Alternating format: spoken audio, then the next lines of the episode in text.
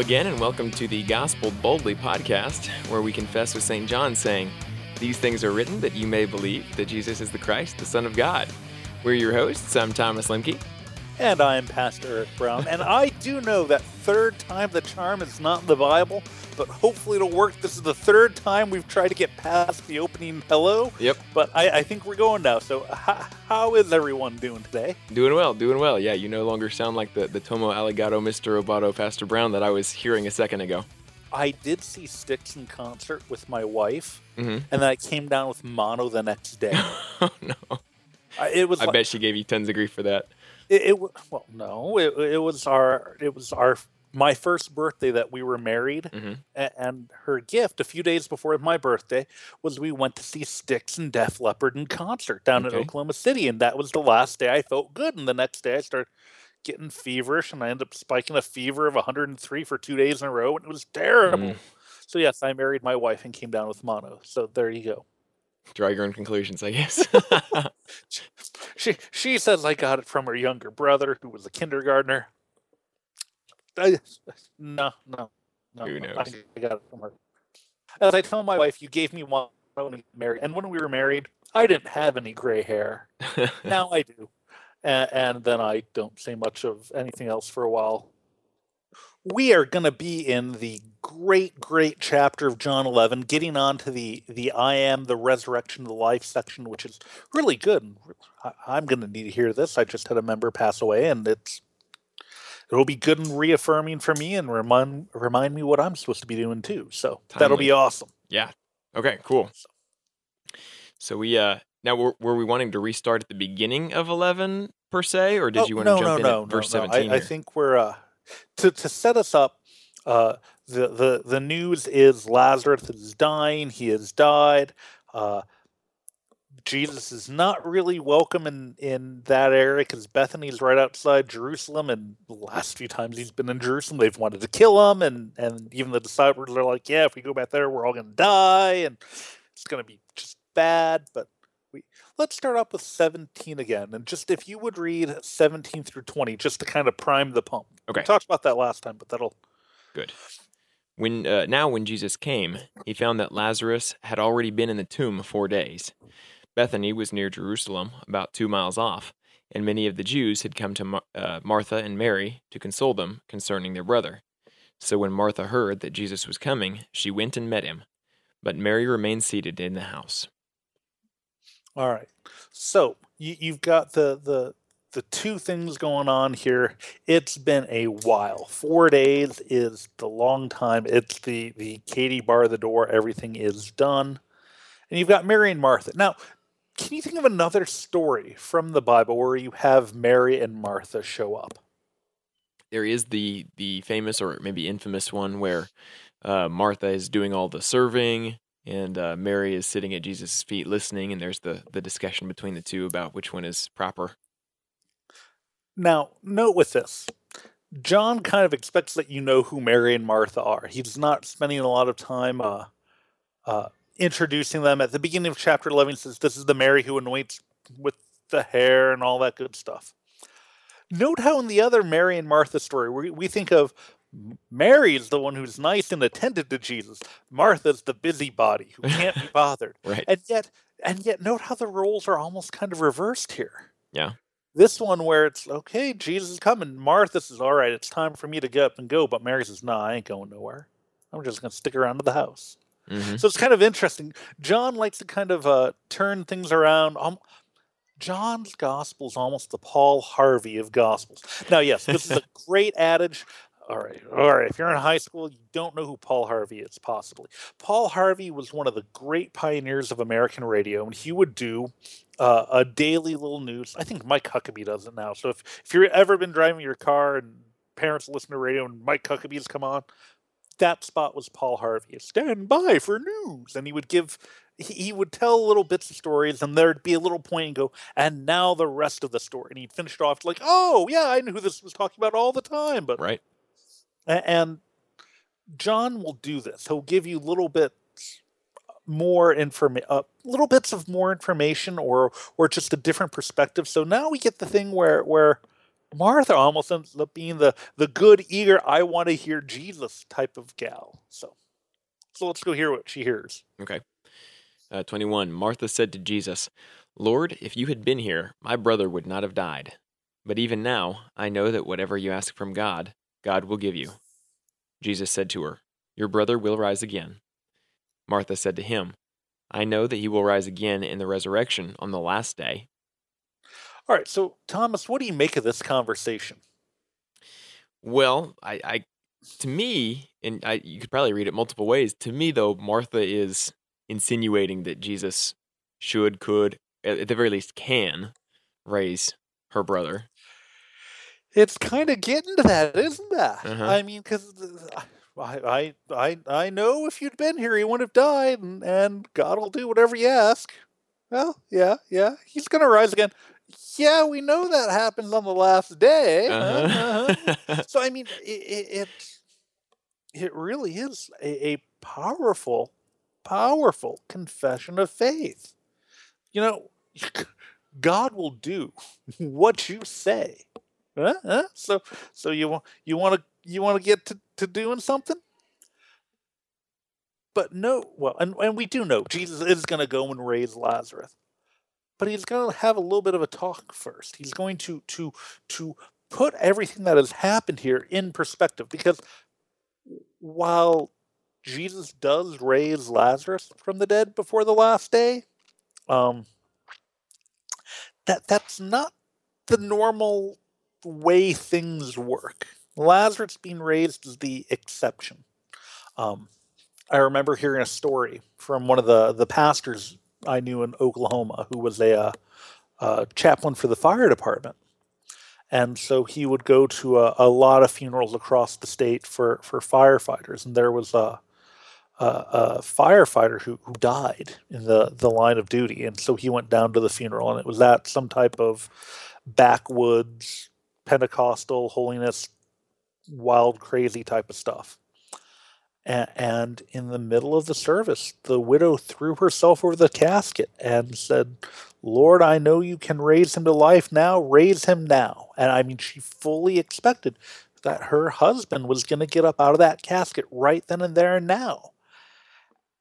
And I mean, it's a heartbreaking story to hear because we, we realize that's not the standard operating. I, mm-hmm. Thomas, I, I hate to break it to you, but you and I are going to have to probably wait for the last day to be raised. I mean, that that that's just how it's going to go.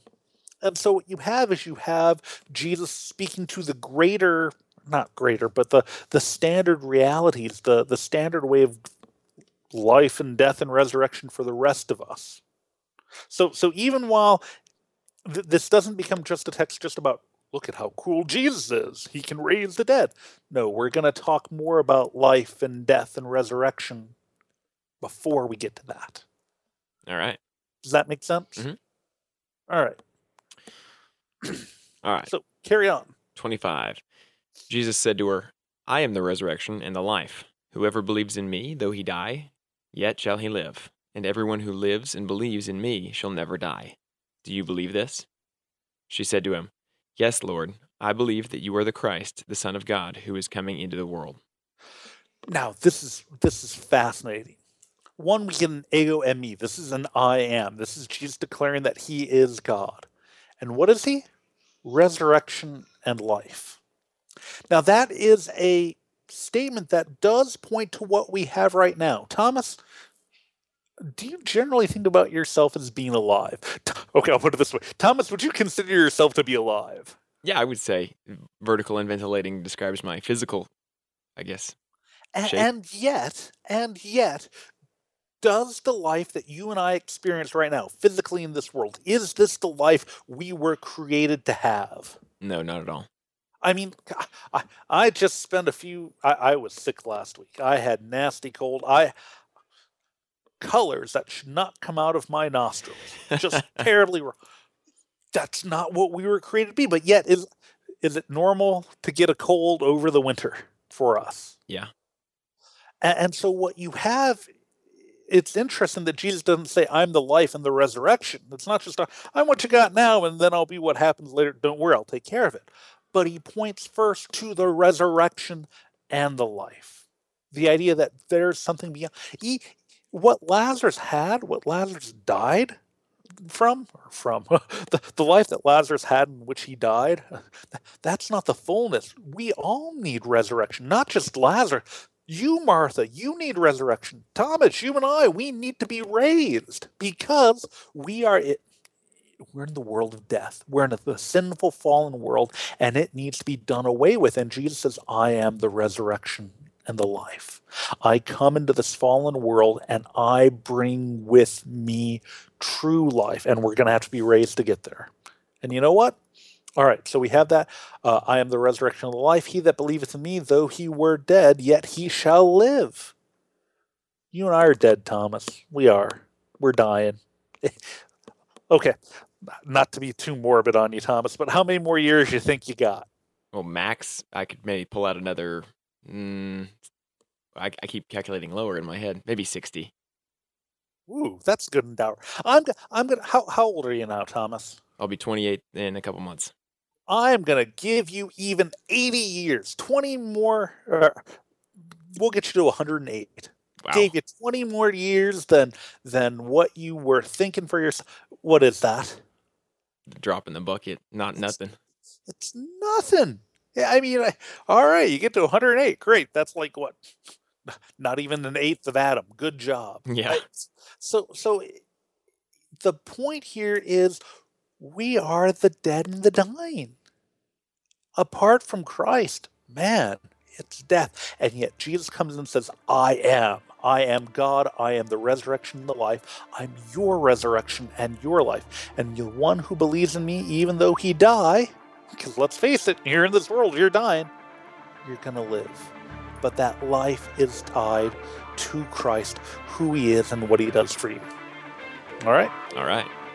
Break time. All Woo! right.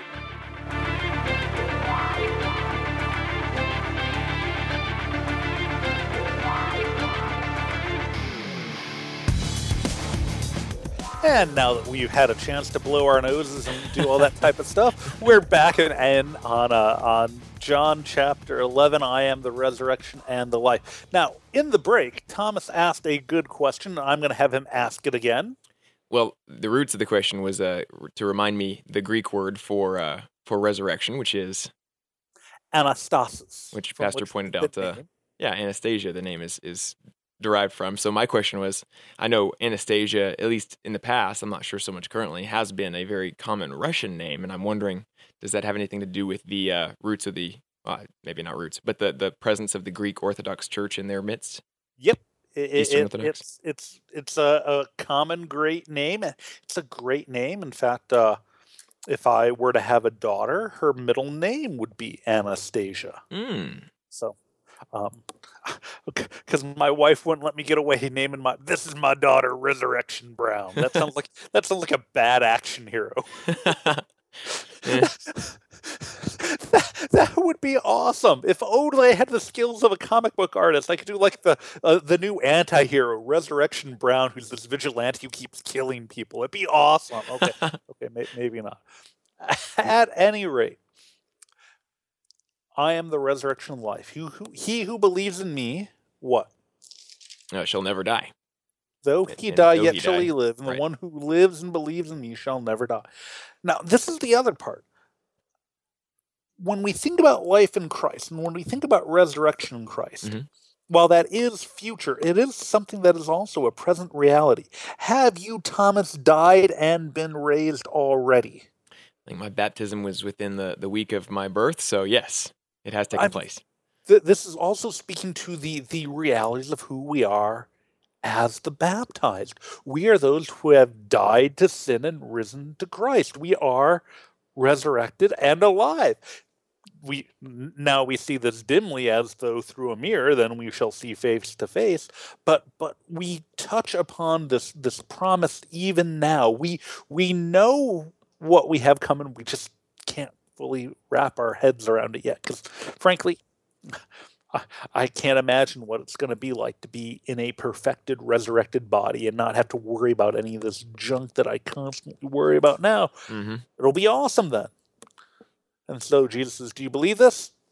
And Martha gives a great response. She says, Yes, Lord, I believe that you are the Christ, the Son of God, who is coming into the world. Now, note that. Do you believe that I'm the resurrection and the life? Yes, you're the Christ, the Son of God. That's that connection. That that when we're talking about life, when we're talking about resurrection, this is God Himself coming and giving us what we were created to have. This is a, a restoration of creation, and everything is good. All right. All right. Cool. Okay, let's carry on. If you would just take uh 30 uh excuse me, uh 28 and 29. Okay. Uh, when she had said this, she went and called her sister Mary, saying in private, The teacher is here and is calling for you. And when she heard this, she rose quickly and went to him. Now, I love this because again, this is that turnaround the normal Mary and Martha stuff. Yeah, yeah.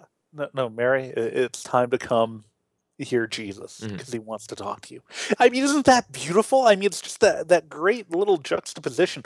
We we have uh, one of the uh, ladies' aid groups here at my church in, in Illinois is the Martha Circle. It's like, oh, see, you've got the good time. You, you here, you yeah, you come and tell folks who it's time to listen to Jesus. Right on. around fun. So good, good, good. It's not just you're you're too busy working to hear Jesus. Now you figured it out. You get to tell. So all right. I love it. So th- so then we have that coming in. So if you want to continue on, okay. Now Jesus had not yet come into the village, but was still in the place where Martha had met him.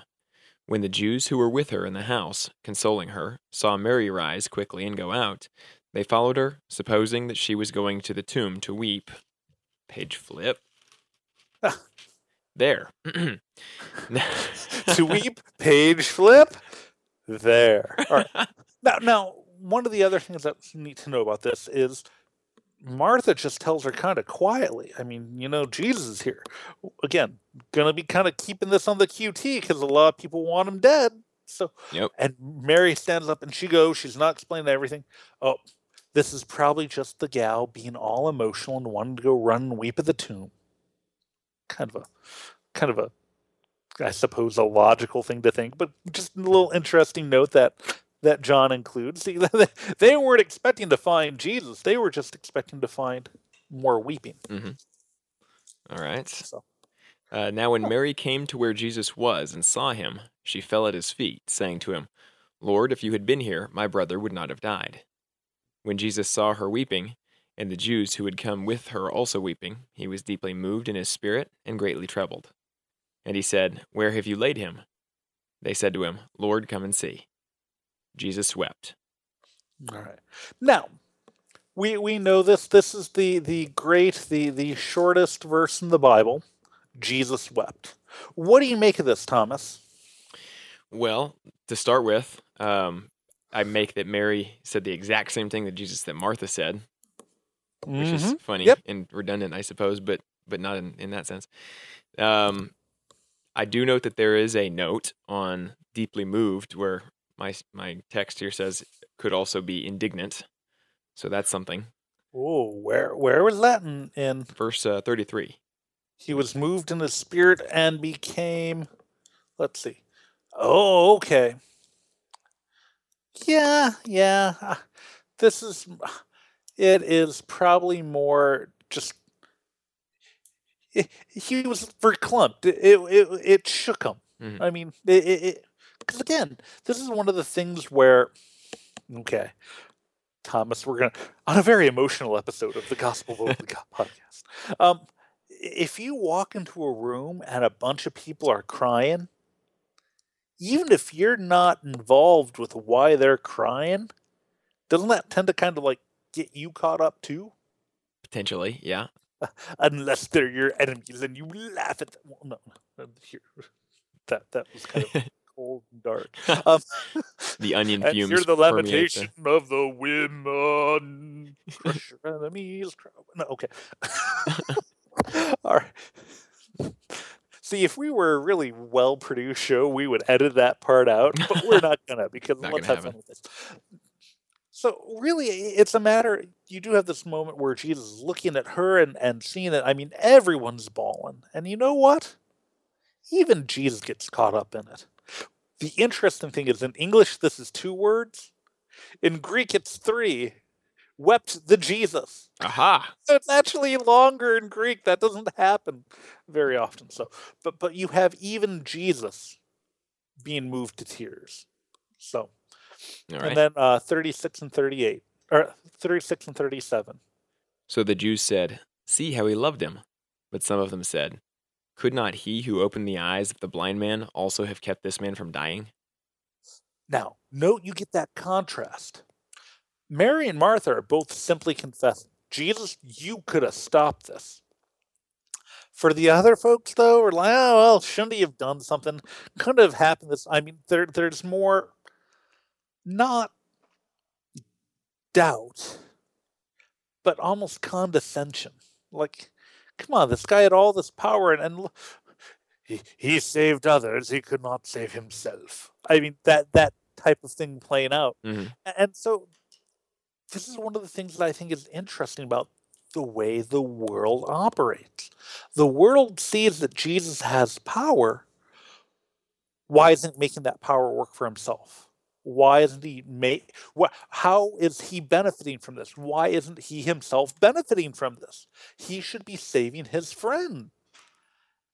It's not what Jesus comes to do. Jesus doesn't come to benefit himself. He comes to show love to his neighbor, all of his neighbors. And you know what?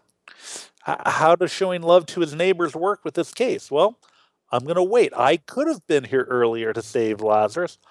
No. We're going to we are going to teach a better lesson this way, and that object lesson involves Lazarus dying. This this is one reason why, as a pastor, I just in general don't like object lessons. Whenever God uses an object lesson, it goes poorly for someone. I mean, think of this. all right, we're we're gonna have a teaching moment with the children of Israel here, but uh, for this to happen, uh, yeah, Lazarus, I'm gonna need you to die. Yep. Ezekiel, we're going to need to make you uh, eat eat food cooked off of uh, feces, and, and uh, All right, we're going to okay, have to okay, have okay. Jeremiah in a pit slime or pit of slime. Yeah, That's yeah, true. There's a theme here. lessons in the scripture are just bad things, man. Bad thing, bad. Let's not go there. But no, Jesus' thoughts are always upon his neighbor, not upon what he himself just would be easiest for him. So, all right. So let's dive on in and carry on. If you would do 38 through 39. Then Jesus, deeply moved again, came to the tomb. It was a cave, and a stone lay against it. Jesus said, Take away the stone. Martha, the sister of the dead man, said to him, Lord, by this time there will be an odor, for he has been dead four days. Oh, that's even a. I, I was looking at this one. There will be an odor is kind of a polite way of doing it. Okay. Um, he's going to be stinking. I mean, it, it, it, it, it, it's not. It's no, no, Jesus, you don't want to do this because this is going to be foul. This is going to be nasty. This is Ugh. why? Because the reality of death is foul and nasty. And then I love what Jesus says in response to her. If you'd carry on. Jesus said to her, Did I not tell you that if you believed, you would see the glory of God? So they took away the stone. And Jesus lifted up his eyes and said, Father, I thank you that you have heard me. I knew that you always hear me, but I said this on account of the people standing around, that they may believe that you sent me. When he had said these things, he cried out with a loud voice, Lazarus, come out. The man who had died came out, his hands and feet bound with linen strips, and his face wrapped with a cloth.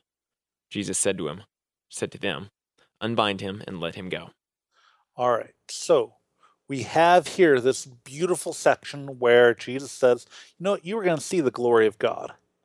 One of the great statements from the early church, I can't remember which of the early church fathers said it. I think one of the Cappadocian fathers, what have you. The glory of God is a living man. When you saw Adam before the fall, you saw just how great and wondrous God was. His crowning achievement is man who lives hey, Martha, you're going to see the glory of God. What's the glory of God? I am the resurrection of the life. Check this out. Lazarus, come forth. Or, or as my dad likes to say, 'cause the old King James has, instead of come out, Lazarus, come forth. He goes, and he came in fifth and lost the race. but, but it, this well, his, his just- legs were kind of uh, down together.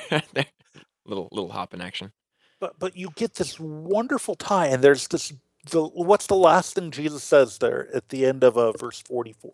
This is this is profound and neat, kind of wraps everything up. Unbind him and let him go. Uh, Thomas, what kind of word is unbind? It's very much a forgiveness word.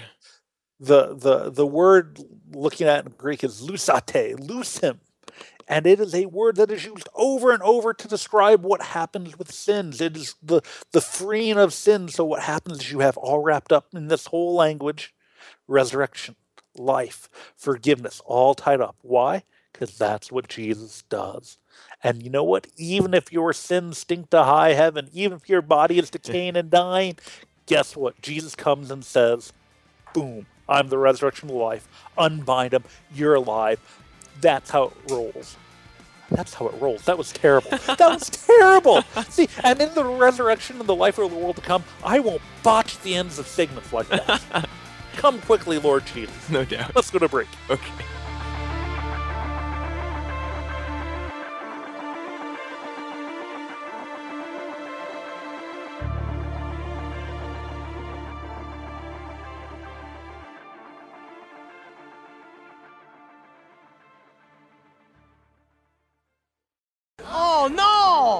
We suck again! And we're back on the Gospel Boldly podcast, where unfortunately sometimes we do suck again. oh no! Um, normally we do the normal Inquisition, but but as uh as I now have uh movie lines and movie quotes on the brain, I feared we could use this time just to speak briefly. Thomas, what is a movie that you think is a good movie with with that that touches upon some of the great truths of life that isn't necessarily the the oh it's an overt christian movie yay or something like that Well, uh, you, you went slightly different direction with that than than I thought you were going to go. So Oh, maybe I oh. don't have the best one. Although in in that vein, I do like the Man from Snowy River, which is an old Disney production from I think the '80s, maybe early '90s. Uh, 80s yeah, it, it was. It's been back a ways, and it does touch on some pretty good stuff. Well what what oh, see this is high quality production. What did you think i was going to say and what way were you going with it? Well, I, I had I had predicted or thought that you were going to say something about uh, resurrection themes or forgiveness themes, oh. such as that, um, and I was going to go with a different direction. But okay well, to- well what's a good one with uh, a good resurrection or forgiveness theme? Well, my answer was going to be kind of a mm, a twist on that, which is to say Harry Potter could have been if they'd done it with the books, but the way they did it, it actually undermined that theme considerably compared to what it could have been from the books if they'd pulled more. Well, this is one of the things that's interesting with with Harry Potter.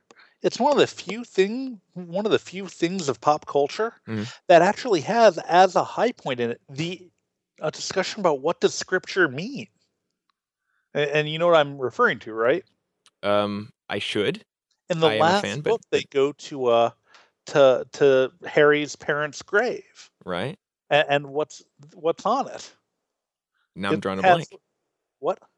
It has on it written from uh, First Corinthians, the last enemy to be defeated is Uh, death. That's right. Yep. And they're actually like, oh, that could almost sounds like a Death Eater thing. It's like, well, well this this is the whole thing. Because I mean, really, if you look at it, you can say, how, how does one deal with death? How does one does one put a hope and trust in Christ and redemption, or does one try to take the take the ball into your own hands and do things your own way and acquire power and all that type of stuff? And so I mean, there actually are a ton of Christian I don't know if it's overtones, maybe undertones Mhm. within the- the Harry Potter series. But what were you thinking?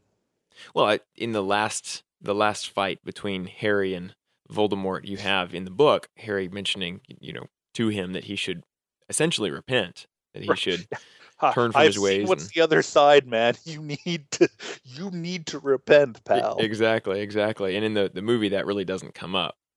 Well, that just- is one thing with the the book. You get a ton of mercy from Harry as he's fighting Voldemort. It's like I I have sympathy and compassion on Mhm. you, even though I have. You're not going to repent, so I have to take you out. Well, not even that so much as is is disarm you so that you don't hurt anybody else Right. in the in the books anyway. In the movies, then yeah, there is the element of taking him out. But anyway, Right. Well, yeah. Well, it, it goes cattywampus in the books, and it in the books it's clear it's Voldemort's own hatred that basically does him in. Mhm. So, all right, no, that's a that's ooh, that's a good one. All right, So you had one, I think. all right. Um, the well, okay. If we're dealing just with forgiveness and redemption, I think one of the uh, the common one that shows up a lot is me. I, I'm a I'm the Star Wars guy. When you think about it, you've got Return of the Jedi, and the whole theme of that is is redeeming. Can can Darth Vader be redeemed? Now, how do they drop the ball? It's all, oh, is he going to start doing good stuff again? Oh, yay, he killed the Emperor. Yay. right. and I mean, it, it it shows that that general propensity of the world to put the uh, the the cart of good works before the horse of forgiveness. But That's true. and so yeah, that'll work. Oh, you realize Hmm. the the standard movie I will end up talking about is Pulp Fiction. Mhm. Pulp Fiction is twenty years old. It's an Oh, old wow. movie. It's, it's coarse. It's vulgar. But the highlight of it is actually a discussion of of uh, scripture, True. well- somewhat. Somewhat, yeah.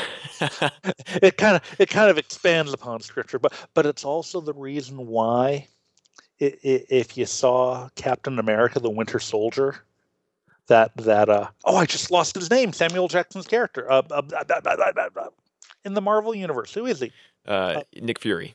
Thank you nick that's why his tombstone has ezekiel 25 17 because that's Right. what that, that's what uh, samuel jackson's character quotes in in pulp fiction Or some version thereof. Right, right. Well, it starts and then it blows on off into stuff, and but but it became the, the the highlight of the film is the truth is you're the weak and I'm the tyranny of evil men. But I'm trying, I'm trying hard to be the shepherd. Like, Right. Wow, holy cheekies, whatever. I, just want Scooby Doo, but it's one of the things where uh, it, it's hard to realize this, but a lot of the classic ideas in, in Western culture had Christian undertones or overtones. It was just something that was expected. And I don't know, I think we're kind of losing that a little bit. Or or just as surprised when we ever when they when they do pop up. It's like, oh wow, I, I didn't think there'd be anything. It, it makes sense that a, a movie from the 80s would have some good Christianish overtones, and especially if you went to the 60s or the 50s or the 40s. And, eh, well, Let me ask you this. okay. As you talk about those overtones and their history in Western culture, you know, a lot of people are very, very upset when they see overtones because they, especially the non Christian variety of folk, because they see them as moralizing overtones. Oh, there's a Christian message here? Well, that must mean it's a morality tale. Is does it always have to be that way? Does that always have to be the case? If there's any Christian overtones, does it have to be a moral morality tale, or is there something else? I, I don't think Lord of the Rings was a morality tale, but that's neither here nor there. No, not necessarily. I, mean, I, I it's think, relevant. I think what happens is um, you, you have this. I think culturally, we our our society, our popular society, has reduced Christianity to moralizing claims, Mhm. which some some of which we Christians have done to ourselves because we've been so hep to to preach morality rather than you know the forgiveness of sins. But that's neither here nor there. Um, I don't know. It, it's the thing I'm reminded of. All right. So, which of the Indiana Jones movies were popular and well received and well liked? the first and the last ones, right? The the temple, the Raiders of the Lost Ark, and the the one with the the Last Crusade. Yeah, Right, right. Yeah. No, no, uh, Temple of when you Doom, said the no. last one, I don't mean the Indiana Jones and the Crystal Skulls. I don't know if those were. Oh, I don't even think of that one. That's Well- not canonical. But here's the thing to note with Raiders of the Lost Ark and with The Last Crusade, those both play off of scriptural ideas. The Ark of the Covenant is a scriptural thing. Mhm. The, the the the the Holy Grail is kind of it's playing off of Christianity. You've got the knight. It's the Temple of Doom. What did that deal with? A bunch of heart ripping and and weird water drinking it, Indian Indian stories. Yeah. You betrayed Shiva. Well, yeah, most of us don't have a clue who Shiva is, Right. and so it didn't didn't really resonate as much. Although it is really a fun film, I think. Um, and, the mine ride was fantastic. Um, or with Indiana Jones and the the Crystal Skulls. Um, wh- what's the the theological or, or Ancient so- aliens. Yeah, I love me some ancient alien stuff. I, I do. I I'll watch the show while I fall asleep. It's like a travel show with your crazy uncle. Yay! Um, but that doesn't resonate. In fact, it seems, if anything, kind of hokey. hmm And, and so, I mean, I do think that there's this undercurrent, and I don't know. I don't know if we're gonna recognize that it is part of us in our, our culture, or whether or not we're gonna try and move beyond it. So, ah, well, who knows? Interesting Well, that- questions to think about, I guess. So, Okay. let, let's jump back to the scriptures because we've just had Jesus raise Lazarus. Now, Mhm. let, let me ask. Thomas, if you saw Jesus raise a man who had been four days and stanky, and suddenly he's alive and unbound and woohoo, what would you expect the reaction to be? Uh, I would expect the crowd to hoist him on their shoulders and walk him into the temple to proclaim him Messiah on the spot. Rudy, Rudy. Another good film dialect. I'm, I'm doing random football film quotes today. That's Um, true. you you'd think it'd be just utterwhelming, overwhelming joy. Not quite what happens. If you would start reading at 45 through 48. Okay. Many of the Jews, therefore, who had come with Mary and had seen what he did, believed in him. But some of them went to the Pharisees and told them what Jesus had done. So the chief priests and the Pharisees gathered the council and said, What are we to do? For this man performs many signs. If we let him go on like this, everyone will believe in him, and the Romans will come and take away both our place and our nation. Now think about this. You have some of the crowd say, "Oh man, we better go tell the Pharisees what he did," and then you have that Ooh. discussion that's all just cover our backside. hmm And I think this demonstrates just what some of the opposition was to Jesus, how how strong and hard it was. Of course, it shouldn't surprise us because we should recognize this is what sin is. It kills us and makes us stink. Uh, carry on. How about we see Caiaphas's reaction? All right. But one of them, Caiaphas, who was high priest that year, said to them, You know nothing at all, nor do you understand that it is better for you that one man should die for the people than that the whole nation should perish. He did not say this of his own accord, but being high priest that year, he prophesied that Jesus would die for the nation, and not for the nation only, but also to gather into one the children of God who are scattered abroad. So from that day on, they made plans to put him to death.